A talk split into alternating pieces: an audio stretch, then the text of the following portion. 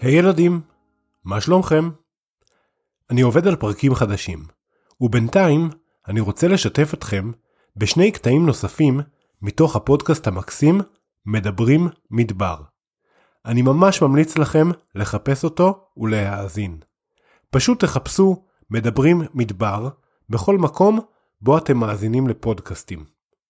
נמשיך בנושא ציפורים, והפעם מידד גורן, איש הטבע, יספר לכם על שני מיני ציפורים מאוד מיוחדות שחיות היכן? ניחשתם נכון, במדבר כמובן, הצופית והטריסטרמית. בקרוב בקרוב נעלה עם פרק חדש, ועד אז תבלו ותטיילו. אני מציעה שנשאל את מידד, איש הטבע שלנו. נראה לי באמת הכי טוב. אה, הוא יספר לנו, מי זאת הציפור הזאת? אהלן, מה העניינים? מידד, היי איזה כיף שחזרת אלינו. שאתה פה. ראיתי ציפור, ידעתי מתי לבוא. לגמרי. ראית ציפור קטנה, מה עוד? סגולה, סגולה, ואיתה קצת מבריקה. הייתה מבריקה, ומה היא עשתה, את זוכרת? אני זוכרת שהיא קפצה מפרח אדום לפרח אדום, ממש על, ה... על עץ השיטה. יפה, אז את ראית באמת משהו מיוחד, ואני יכול לדעת מהתיאור הזה, שציפור סגולה ומבריקה, יש רק אחת. לציפור הזו קוראים צופית. אה, צופית. כשאני אומר צופית, כשאני מראה לילדים את הצופית, אז הם אומרים, אה, כן, זהו יונק הדבש. אבל לא. הם שתי ציפורים שונות? אה, אז באמת, השם הזה, יונק הדבש, השתרש במהלך ההיסטוריה האחרונה, אבל למעשה הצופית בכלל לא יונקת דבש, אז מה יונקת? צוף. בעצם מה שאת ראית, את ראית את הצופית, ואם היא סגולה, אז אני גם יודע להגיד שזה זכר. אז הוא צופון?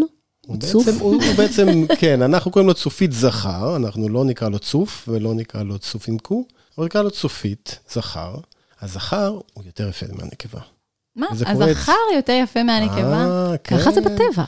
אה, זה לא תמיד בטבע, זה לא אצל את כל החיות, אבל אה, אצל הרבה מאוד מהציפורים, כן. רגע, אז למה הצופית הזכר קפץ בין הפרחים האדומים? אה, יפה.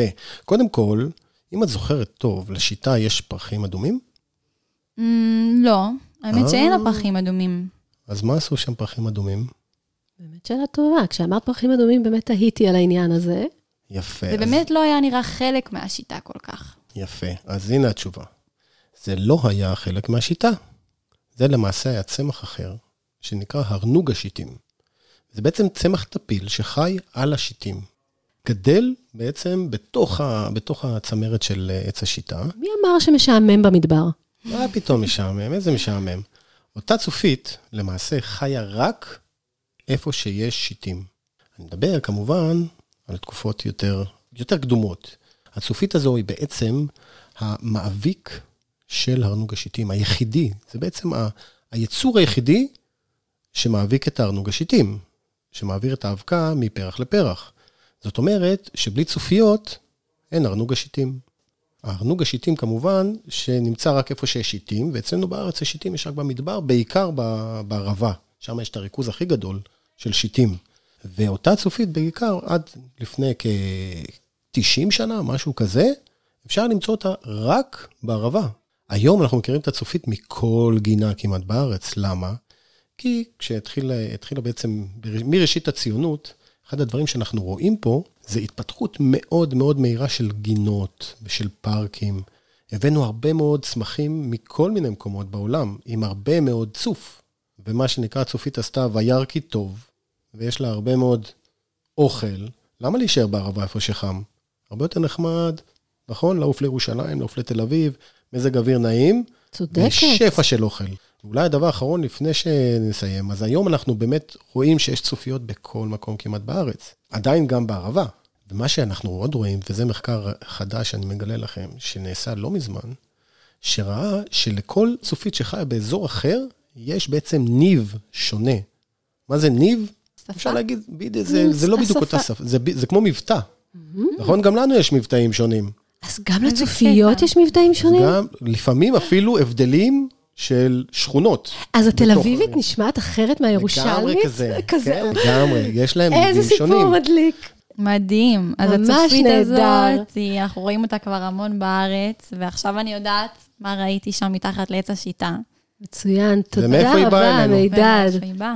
כל פעם. מחדש אה, אני לומדת משהו חדש איתך.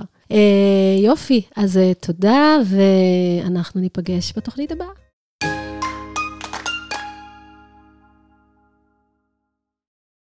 היי מידד. היי, מידד. בסדר גמור, איזה כיף שבאת להתארח אצלנו. כיף להיות פה, ממש. כיף להיות פה.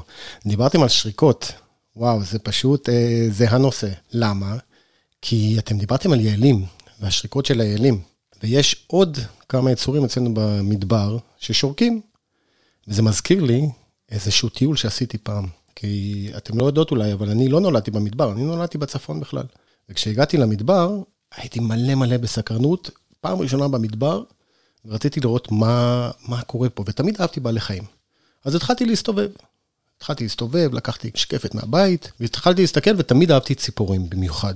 באחד הטיולים הראשונים שלי, אני זוכר, שכבר אה, רציתי להכיר לא רק את המדבר פה בשדה בוקר, אלא מה קורה גם מעבר.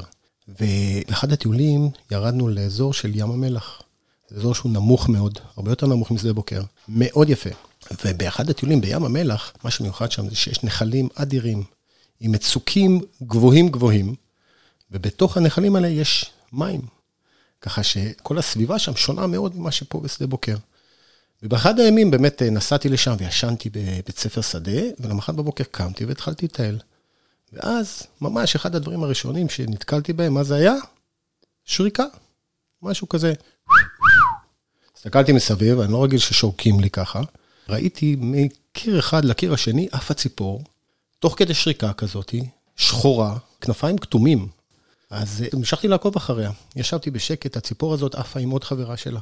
כשהסתכלתי מקרוב במשקפת, ראיתי שהן באמת שחורות, אבל אחת מהן יותר שחורה מהשנייה. המתנתי בסבלנות, פתאום מהצד הופיע עדר של יעלים.